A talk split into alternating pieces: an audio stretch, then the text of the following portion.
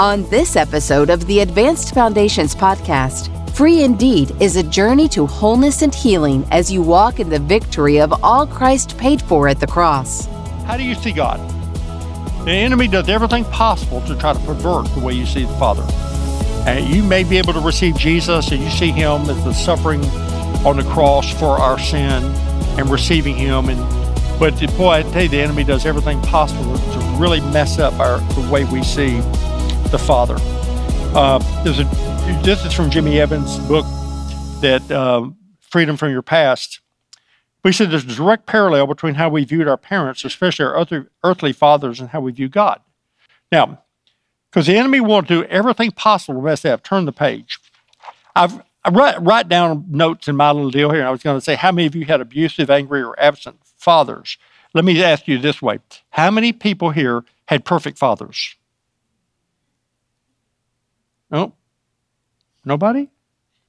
That's shocking. No, the truth is, is that no, some of you have had horrible fathers. But the reality is, is that the enemy knows that because he knows that the Father is a picture of Heavenly Father. So if we're going to grow and receive His love, the enemy is going to do everything possible to pervert the way we see our Heavenly Father. So he works on causing the Father, who should be the image, not God, but an image bearer of God, if he can cause that father to be messed up, to cause abuse or to cause what he should be a protector, but ultimately he ends up being something worse. I mean, then then I go and say, well, what you need, you need to receive the love of the Father. People flinch, and that's what happens in so much of the of our world today. The enemy has done such a number on the fathers that it's hard for us to really grow because we have a distorted image of Father. And we have a hard time really believing that He loves us and He forgives us and, he, and that He he's, you know, is not angry with us. Look at this chart. The behavior of your parent. Legalistic or harsh disciplinarian, you'll think that God is mad. He's demanding and impersonal parent might have been perfectionist, high standards, little praise. Well, you'll think God's never satisfied, disappointed in me. Little or no affection. God's impersonal, distant. Critical, verbally abusive. God is angry, doesn't really love people. Maybe your parent and father were, was a workaholic, focused outside the home. God is detached, not very important to him. Could have been abusive or dominating. God rules by fear, can't really be trusted. Moody, temperamental, God's unpredictable. Sinful, poor, disciplined, bad behavior. God is a pushover. Maybe it's doting and spoiling. God exists for me and my desires. Compared to his siblings and other children, showed favoritism. Well, God has favorites. Made promises and broke them. God's unreliable.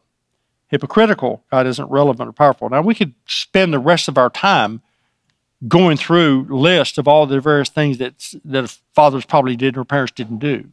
And the, the result of that is our projection onto our Heavenly Father. So that's not the point.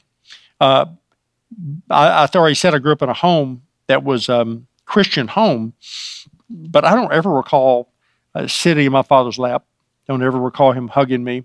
I don't ever recall uh, anything really no close. I mean, I felt he loved me, I guess, but there was not any show of that. Um, you realize that that affects you. Uh, but looking back at my father, uh, and his story is is that when he was 12 years old, he was born in um, 14, 14, 1914. He was in he was 12 or 13 years old when his older brother got he had some kind of an ear infection, and it ended up over about a six month period of time he died, and the trauma of that affected my grandparents, his parents, and affected the entire family they basically couldn't handle it. They just sort of checked out. So it, my father is 13, 14 years old, uh, ends up with my his brother's car, and is basically sort of responsible for raising his younger sister. Um, not long after that, they go through the depression. Live through the depression. Uh, he ended up going to college, which is amazing. that uh, he would have and did. And his roommate in college, they were going to uh, start feedlots. They, they went to Texas Tech and they were going to start feedlots out in the Panhandle. And the day of graduation, his roommate was killed in a plane crash. Had his own plane. They were shoot, shooting coyotes out the window. That's what they were doing. A little plane tipped the sand dune, killed him and his father. So the day of graduation, my father is not only his plan and future of where he was going was was annihilated completely. Uh, so uh, the rest of the family uh, didn't know him and didn't care. They just wanted whatever money and stuff and divide that. And, and he had no future other than he didn't know what to do. He ends up coming to Frisco, Texas, and he becomes an ag teacher in high school, meets my mother. They ultimately get married, move back to the farm, Pearl Harbor. So now he's drafted. So he's immediately ushered off to the military. Um, so before he's shipped overseas, uh, they were she was moved up to Kentucky where he was stationed, um, got pregnant. So he goes off overseas, knowing that they're expecting their first child. Uh, so they write letters back and forth. Again, didn't have didn't have internet, you know, no high speed internet, no Wi Fi, no nothing. Uh, the, and my mother carried the child full term, and then when it was born, it died.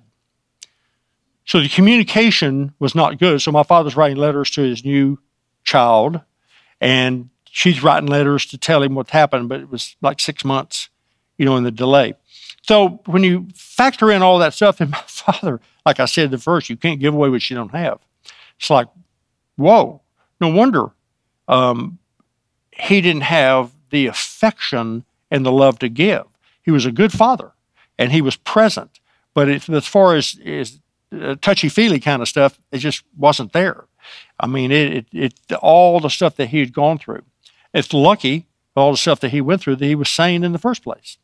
Uh, but I mean, that we're dealing with a lot of that in our lives. Our parents and grandparents went through lots of stuff that are very extremely difficult, and we're we're wanting things from them that they couldn't give. That's my point. So a lot of times we're, we're wanting our, why did my father do this? Why did he abandon me? Why did he abuse me? Why didn't he do this? And why didn't he do that? Hurting people, hurt people. That's no excuse. No, it's not excuse for bad behavior, but it's reality. It's just what happens. And so what has to happen is, is that, you know, you've got to get really honest with how do you really see God? You really see him as a loving father? really loves you, or do you see him as somewhat distant or abusive or angry? Because that is, and why I keep saying this, because this is such a, a foundational issue. Because if this is, if there's a disconnect there, then everything else is hard to really continue to grow. And you can believe in Jesus, and you can, but I mean, understanding his love is profound and it establishes you really for, you know, for life forever. So, how do you see God? How do you see Father God? Because He is a loving Father. And more than likely, you don't see Him in the fullness of who He really is because we do have our own projections onto our Heavenly Father. So, how do you get the right, um, the correct view of God? Well, you have to look at Jesus. Look at the next page there. John 14, 9 Jesus said to him, Have you been with me so long yet you've not known me, Philip? He who has seen me has seen the Father. So how can you say, Show us the Father? Can you imagine how profound that was? When Jesus is talking to them, they go, He says, If you, you know, it's sufficient you've seen the Father. And they say, Well, show us the Father. Jesus said, If you've seen me, you've seen the Father. Can you imagine those disciples going, What? Because, because again, understanding the Bible, and they couldn't see God. Moses had an encounter of the burning bush, but he said, Take off your sandals, this is holy ground. But you can't see God and live. Moses said, I'm not going to go unless I see your glory. He said, Well, you can't see me, but I'll let my goodness pass before you. So we get a glimpse of him. But the reality is, you can't, so, so they knew you can't see God. So God's desire all the way from the very beginning was to, to tabernacle with us. That's why the, the tabernacle in the wilderness, the temple, He made a way so God's presence could be with his people. He's pursued us all the way from the garden. So that wasn't even enough. So he put on flesh and dwelt among us, and we beheld his glory of that of the only begotten Son. Isn't that amazing? So what, what he what, what he said here, he goes, Philip, you see me, you've seen the Father. That's profound. So, for us to get the proper perspective, the proper image of, of God, you've got to go back and read the Gospels, look and see, and see Jesus from a different light than just, okay, he came to save us, he came to heal, deliver us, but he is the exact representation of Father God. We can't see him, but we can see him now through Jesus, more perfect way. Colossians 1 15 through 18 said, He's the image of the invisible God, the firstborn over all creation. So it's about Jesus. Everything's about Jesus. So his point, my point here is, is that you got to go back and when you read the Gospels, you got to realize that you're not just reading something about a disconnected Jesus, he is God. So you, when you see what he did and how he did things, you know, you're going, oh, wow. You want to know what, the, what is the will of God? That's the will of God. The story here, which we don't have time to read, it's John 8, 1 through 12. It's the woman caught in adultery. But I encourage you to read that because it's a, it's a beautiful story of how God sees us. And it was a beautiful story of how he saw her, and uh, there was no condemnation at all. Turn the page. The next story I do want to read, Luke 15. This is uh, the story of the what we call the prodigal son. He said, A certain man had two sons, and the younger of them said to the father, Father, give me the portion of goods that falls to me. So he divided to them his livelihood. Now, okay, point right there. You do realize that when we read parables in the scripture, these are not real stories. So Jesus is using these stories to make a point. Usually they're like over the top. And so this is one of those over the top stories. No father would divide up his inheritance to his sons and give it to them and let them do whatever they wanted to do with it. Okay, so that, that's the first thing. And if you take note here, he had two sons, and he divided to both of them his inheritance. the younger son, after many days, the younger son gathered all together. He journeyed to a far country and wasted his possessions with prodigal living. Now, let me point out something else if this were a true story, for a son to take his inheritance and to leave his father and his father's country and to go over to a whole other country, first thing is that wouldn't happen. Uh, the father would probably kill him. Uh, but the second thing is, is that what he's saying is, he said, I don't want anything to do with you. I don't want anything to do with your people. I don't want anything to do with your religion. I don't, I'm separating myself absolutely, completely from any connection to you. You, you understand? That's, that's what he's saying here. They understood in that culture, this ain't happening. If it did, it's a major, major disconnect, and he's leaving. So he says, when he had spent all, there arose a severe famine in that land. He began to be in want. And then he went and joined himself to the citizen of that country, and he sent him into the fields to feed swine. Well, he would have gladly had filled his stomach with the pods that the swine ate, and no one gave him anything. But when he came to himself, he said, How many of my father's hired servants have bread enough to spare, and I perish with hunger? I will arise and go to my father, and I will say to him, Father, I've sinned against heaven and before you, and I'm no longer worthy to be called your son. Make me like one of your hired servants. Now, you understand that that's orphan thinking.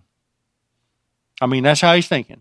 And it's how many times we think. You know, I've messed up so bad that I can't come to Father. I've, I, have just messed up so bad. When the Bible says we can come boldly to the throne of grace receive grace and mercy in time of need. See, I don't I can't come boldly because I get my act together. I come boldly because Jesus has already paid the price. See, I don't I don't go because I did something good. I go because he did something good. I mean, this is huge. So, as an orphan, this guy's, he's going, and I, am just to have to come. I'm to have to. I'm to have to come and just be a hired servant. That's all there is. That's all that's left for me. So he arose and came to his father, but when he was still a great way off, the father saw him. Isn't that interesting? Now, how did he see him? See, because he's looking for him. More than likely, he'd been praying for him. And we'll see here in a minute, he knew what he was doing. He knew who he was. You understand? That's our Father. This, this story is not about prodigal son. This story is about Father. This story is about how good Father is. Father knew what he was doing, knew where he was, and was watching for him to come home. Now, he let him go on off. And that's what God will with us, too, if we want to. If we want to just wander off, well, you know, but he's, he, he's looking, he's waiting. Probably, this father's probably praying for him. He said he had compassion on him. And isn't that amazing? He ran and fell on his neck and kissed him. Do you understand how profound this is? This son had taken his possessions, his father's possessions, and he basically spit in his face. So I don't want anything to do with you. I don't want anything to do with any of your people or nothing. I'm off. I'm out of here on my own. And the father runs and falls on and starts kissing him. I can tell you right now, most of us don't see Father God that way. We don't. We we just go, hmm. I think he loves me, sort of, maybe, you know. But the reality is we really don't believe that. that's why he tells this. He's trying to reveal his nature. He fell on his neck and kissed him. The son said, Father, I've sinned against heaven and in your sight. I'm no longer worthy to be called your son. And the father said to the servants, Bring out the best robe, put it on him, put a ring on his hand, and sandals on his feet. Bring the fatted calf here and kill it, and let us eat and be merry, for this my son was dead, and he's alive. Again, and he was lost, and he's found. they began to be merry. Yeah, I'm just picture. I try to get into these stories myself. Can you imagine? I'm the son. I, I am so nervous about coming home in the first place, but I but there's nothing else I can do. I've lost everything. I'm literally got to be nearly starving. There's no place else to go. I, am crawling back to my father and saying, please just let me be one of your servants. Your servants eat better than, than where I've been. And the father comes out and embraces him. He kisses on him. And, and he is so got shame all over him. And he's sitting there going, you know, Father, I've sinned against you. I've sinned against heaven. I make me like one of your servants. And Father goes, Get a robe, get a ring, get the sandals, get them over here, go kill a fatted calf. We're gonna have a party. Can you imagine if you're, you're expecting to get beat? You're expecting to, you know, to get some unbelievable, you know, like none of our fathers would ever do, of course. You dumb, you know, won't say what else would repeat after that. but you sorry sucker, you know, and I mean, so he's he's ready for that. And he hears, go get a robe and ring and sandals. You see, again, in that culture, what he was saying is he put that robe on, he's in. That ring gives him the ability to do the business of the family. I mean, you know that this is so this is so out there that's why it's hard for us to read it without spending some time wow i mean this is just not This, i mean it wouldn't happen the reality is but the reality is that's how good our father is so they're having a party and so i mean it's like now the older son was in the field he came and drew near to the house he heard music and dancing he called one of the servants and asked what, what these things mean. And he said to him, Your brother has come, and because he has received him safe and sound, your father has killed the fatted calf. But he was angry and would not go in. Therefore, the father came out and pleaded with him. And, and here again, the father pursues him. See, we keep thinking we're pursuing God. I just want to tell you, God's chasing you. You know, we keep thinking, oh my gosh, if I could, I'm, I'm messed up. And if I need to do this, I need to do something more. I need to do this. And, You know, and again, that's why he put these stories in here because no, no, he is pursuing you. If you'll just stop long enough, he'll catch you. Maybe turn around and go the other way. But the point is, he he goes out to his older to the older son, and he answered and said to the father, Lo, these many years I've been serving you. I've never transgressed your commandments at any time, and yet you never gave me a young goat that I might make merry with my friends. But as soon as this son of yours come, came, who has devoured your livelihood with harlots, you killed the fatted calf for him. Now, now, again, I put myself in the story. How did they know he's living with harlots? You ever think about that? How did they know that? I mean, don't you ask those kind of questions when you read the Bible? Now, who, who told them that? The uh, father, I guarantee, had servants that were monitoring what that son was doing. They knew. He knew what was going on. He loved him, never gave up on him. That's where our Father is. Never gives up on us. He loves us. And here's what he says Son, isn't that, isn't that amazing? He says, Son. That's what he calls us sons, daughters. You are always with me, and all that I have is yours. Isn't that amazing? Again, most of us probably don't believe that either. Both of these sons were orphans. One ran off, the other one stayed, but the reality was, you know, it was because of his what he thought he was doing to gain acceptance. And it's not either one of those. It's receiving the love of the Father. So that's why I, I put this story in here because, boy, he loved both sons but both sons were basically orphans. One living right there in the house, and that's just exactly the way we can be. We can be in church, going to church, but I'll tell you something, a lot of times we're still orphans. We sit right in the middle, we sing the songs, we raise our hands, and we pray prayers, we go through all the motion, but the reality is that deep down, we don't really know if God really loves us or not. And God wants us to know, yes, I do love you. You know, it's not based on your performance, it's based on my performance. That's such a huge, huge issue. So, steps to receiving God's love. All freedom begins with receiving truth, believing truth. So, whatever we talk about, whatever prayers we're going to pray, it always begins with you got to know what the truth is. You got to know what the what the Bible says. So, first and foremost, you got to really know the truth that God loves you. You've got to get the correct image of, of God by reading and studying about Jesus because really you've got to see him and realize that every time you see what Jesus healed somebody or whatever he did, you know, we want to know, well, we're not sure what the will of, of God was. Uh huh. We can read about it because Jesus healed everyone who came to him. You know, well, everybody's not healed. He didn't heal everybody that was sick in all of Israel, but he healed everyone who came to him. So we know, is it the will of the Father? Well, sure, I don't see him not healing anybody. So you you got to look at those kinds of things because what you're seeing is that you see in the Father, in flesh, uh, how He dealt with things. We need to receive the Spirit of adoption because it's the Holy Spirit that really makes the love of the Father real. You've got to forgive your earthly father for what he did or he didn't do. That that is a huge issue, and ask God to release them because they can't. I'm saying, well, say it again. You can't give what you don't have. And hurting people will hurt people. And a lot of times we've had uh, a lot of hurt and a lot of abuse from earthly fathers. And that's exactly what the enemy wants to do.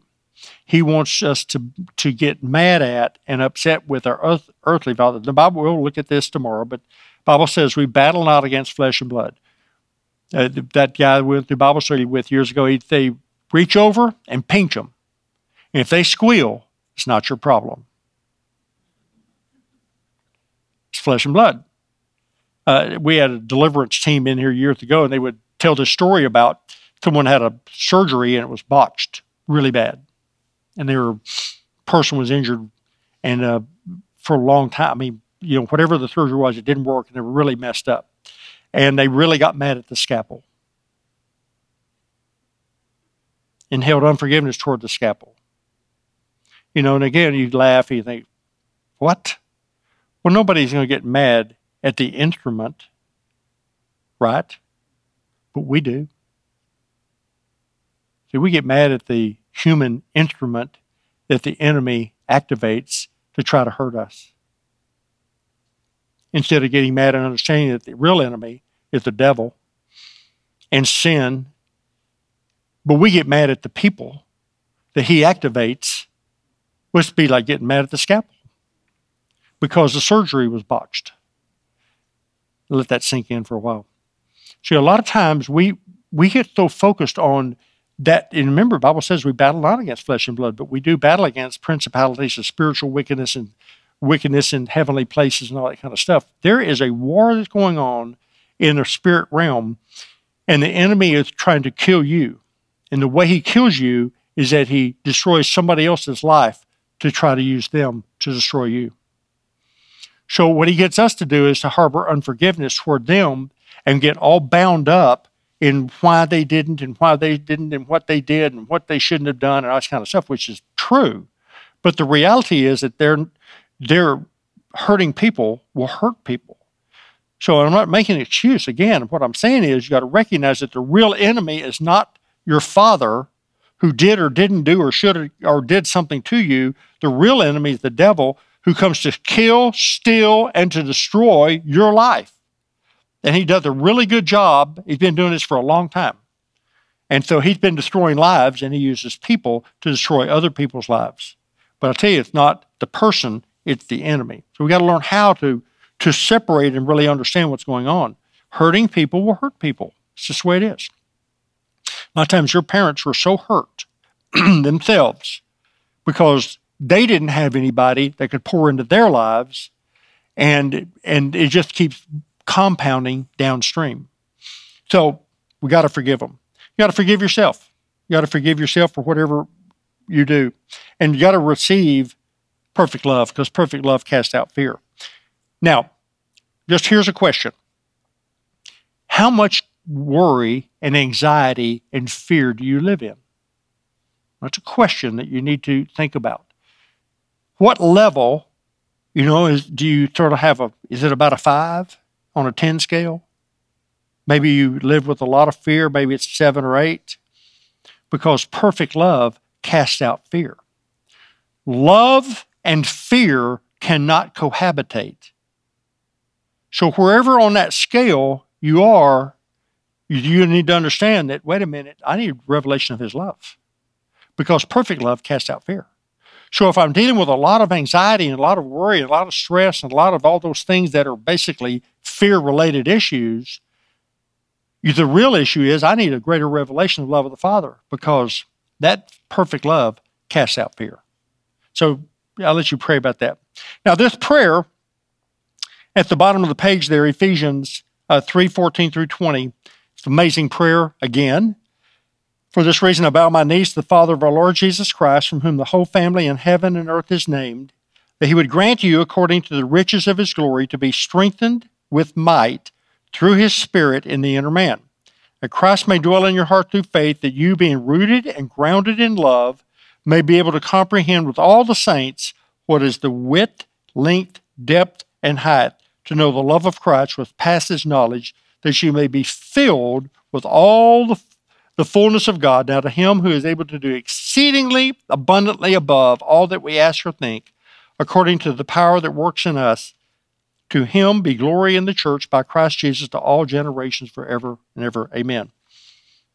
Now, this prayer is that we'd be rooted and grounded in love. Whatever a plant is rooted in, that's what it's going to end up coming up through it and causing growth. So what he's saying is, our prayer is it would be rooted and grounded in love, so that the fruit would be love, that we would be able to love one another. Then he prays, I'm going to pray that not only with all the saints, what is the width and the length and the depth and the height of the love of the Father. Now you look at that again. If you look at me, he's praying for the width and the length and the depth and the height what is that? It's cross. He demonstrated his love. He didn't just say, I love you. It's not a feeling. He went to the cross and died for us. So his, his prayer is, is that I'm going to pray that you'd get it. There's no end to the width, there's no end to the length, there's no end to the depth, and there's no end to the height of his love. He's praying that that love would consume us, that we'd be filled with the fullness of God. Fullness of God is love. And that's what he's wanting. Because the more I, I'm receiving his love, the, the more I can love. The more I allow his love to hit me, the more I can love others. And that's the expression he really wants here. So there is one last verse that I want to, it's not in the manual, but it is uh, it's in John 17. And then we're going to pray here and we'll take a break. John 17 is the prayer of Jesus. And all of John 17, but the last verse, verse 26 I've declared to them your name, and will declare it that the love with which you love me may be in them and I in them. Isn't that amazing? So this is Jesus now. Jesus is praying to the Father. You think he's going to get his prayers answered? Yeah, I think so. I've declared your name and will declare it. And this is the love with which you've loved me. The Father's love to the Son, he's saying that love will be in them, that's us, and I in them. That's amazing. So I want to pray for us. And uh, because this prayer in Ephesians and that prayer in John is not about um, it's not about having more information. It's really about experiencing His love. It's allowing His love to overwhelm us. So, Father, we love you and we bless you and we thank you for your amazing love. We thank you that you've loved us with a love that is everlasting. You, you've loved us with your love. And I pray in the name of Jesus for every one of us that are here, that are listening, that will see this. I pray that you would help us to receive the fullness of your love. Just ask Him right there. Say, Lord, I want to know your love. I want to experience it deep inside, not just have information. I want to know the width and the length and the depth and the height of your love. I want to know a love that, that Lord, just overwhelms me. Hmm.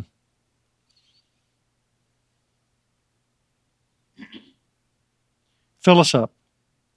Fill us up with an ongoing revelation of, of your love. wow, Father, we love you. Lord, we love you, we bless you, we just thank you for your amazing love. And we bless you in Jesus' name. Amen. We hope you enjoyed this timely message. Pastor Terry and Susan Moore had a life changing encounter with the Lord in August of 1982. They opened their home to a Bible study, which turned into a church now located in Carrollton, Texas. They have never been the same and hope that you encounter Christ in a real way. For more, connect to jterrymoore.org.